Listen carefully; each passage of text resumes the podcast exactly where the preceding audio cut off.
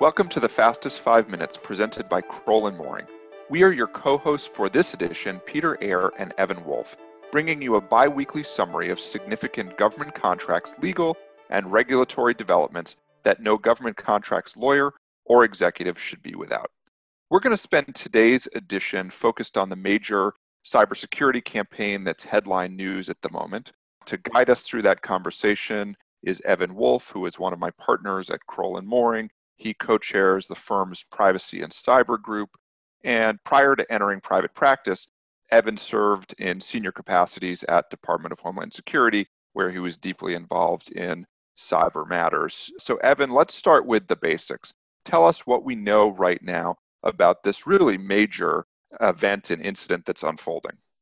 Yeah, thank you, Peter. And I agree. This, I will say, as of uh, this morning, I would say this is one of the most consequential breaches that, that may have occurred in the U.S. government, similar to the events that happened in Midnight Maze back in the in the late 90s, because the scope of the companies and government agencies involved. Right now, we know that and what happened is a, a software company called SolarWind has a product called Orion that's being used by over 300,000 organizations. Some of them are federal agencies, such as Department of Homeland Security, Treasury, and Commerce, and many of them are companies. SolarWind has identified that of the 300,000 companies that they have, over 18,000 have been impacted by the malware event.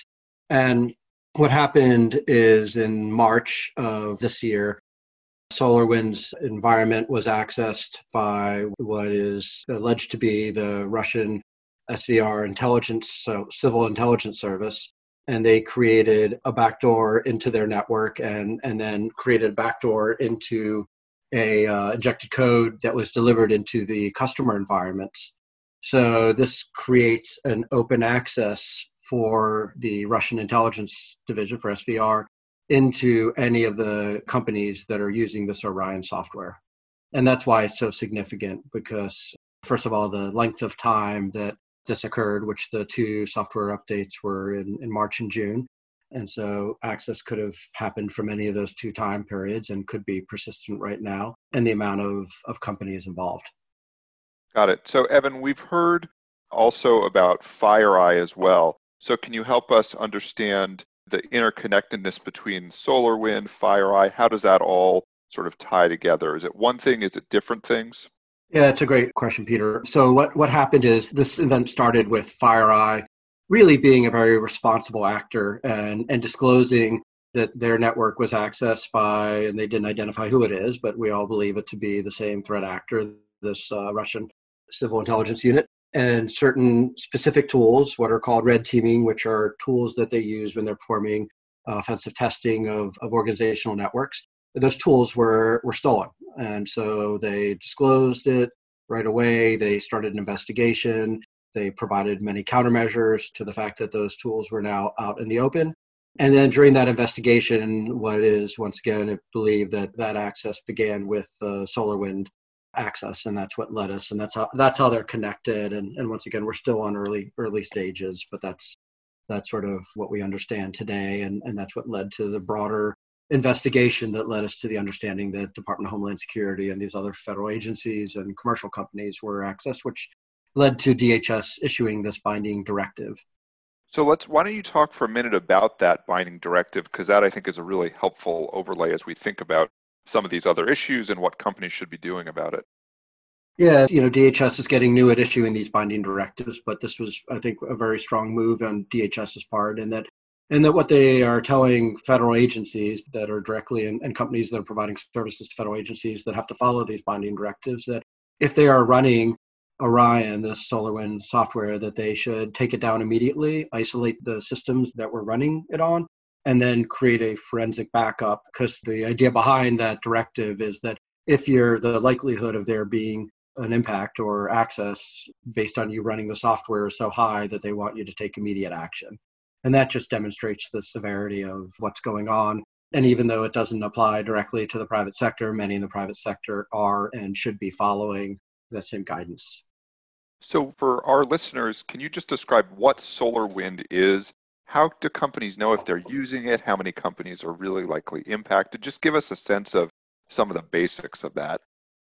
That's great. Sorry for not explaining that earlier. And SolarWind is a it's a really useful software that helps you with IT management. What it and it's it's been used across industry for some time and it really is pervasive. And what it does is it allows you to identify different aspects of your network infrastructure such as servers and routers and endpoints and, and make sure that you understand and map and continually identify what is inside of your network. So that's the purpose of it.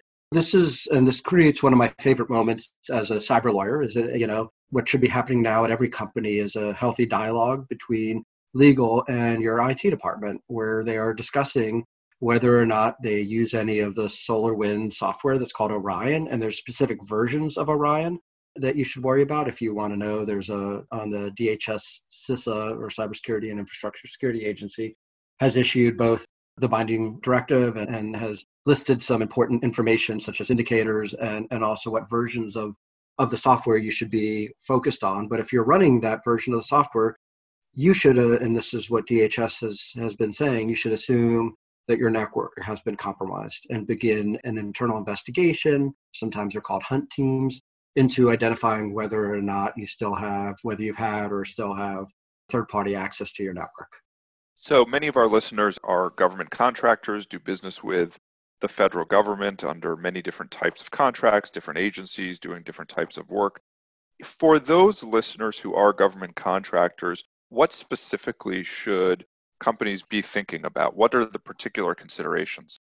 Yeah, so here I really, I think in the, in your investigation, I think I would recommend that you take sort of the onion ring approach and it's lunchtime, so I'll use the onion ring. And at the internal is first of all, are you using Orion on your network or on your systems? And do you have any risk associated with using it yourself? The second ring out would be around are you using it on any customer systems? Are you a contractor to DHS or Commerce? And and therefore are you involved and do you have any risk? And then the third is are any of your vendors or on any of the contracts you have, any of your suppliers, are they using Orion? because each one of those and, and once again why they're sort of concentric is that the most sort of concerning or the most risky issue would be if it's being run on your network and moving on out and that's that's how companies that we work with that are impacted by this compromise are, are focused and that's how i think how companies should be thinking about it if you're a government contractor along with reviewing your contracts to make sure that you what are your disclosure obligations? If you're a dod contractor you should be worrying about the dfar 7012 and the new 7020 and 21 clauses. And and if you're uh, have FAR-based contracts look for what are your data privacy and reporting obligations. Great. Evan last question for you. What's your sense of how long it's going to take for the government contractors to understand the full ramifications of this incident? Give us a sense for really what we're thinking about in terms of trajectory of this I think we're going to be talking about this incident for months and, and even years, similar to how we have some of the other significant incidents that have affected government while we are able to very clearly identify or, or confidently talk about our election and what we were able to do to protect and have a safe and secure election. This demonstrates that there are nation states, especially nation states that we consider to be advanced persistent threat actors like Russia, that are very focused on accessing US government and will use any mechanism they can. And every company should take the understanding that no one is immune from these types of attacks. And but this is going to be a, a long-term investigation, both from the government and it's something that the incoming administration is going to have to focus on because we don't know what the damage and potential impact of this assessment is yet. We're we're just in the early days. Great, Evan, that's very helpful and I do agree that we're going to be talking about this for some time to come. So Thank you so much for joining us today. And with that, we will close out. This has been the fastest five minutes brought to you by Crowell and Moring. See you again in two weeks. If you have any questions about this, I can be reached at 202 624 2807. And feel free to reach out to Evan Wolf at 202 624 2615. Thank you so much for listening and be well. The Fastest Five Minutes podcast is brought to you by Crowell and Moring LLP. Subscribe on Apple Podcasts. And if you enjoy our show, please leave us a review. You can find more information at crowell.com slash govconpodcast.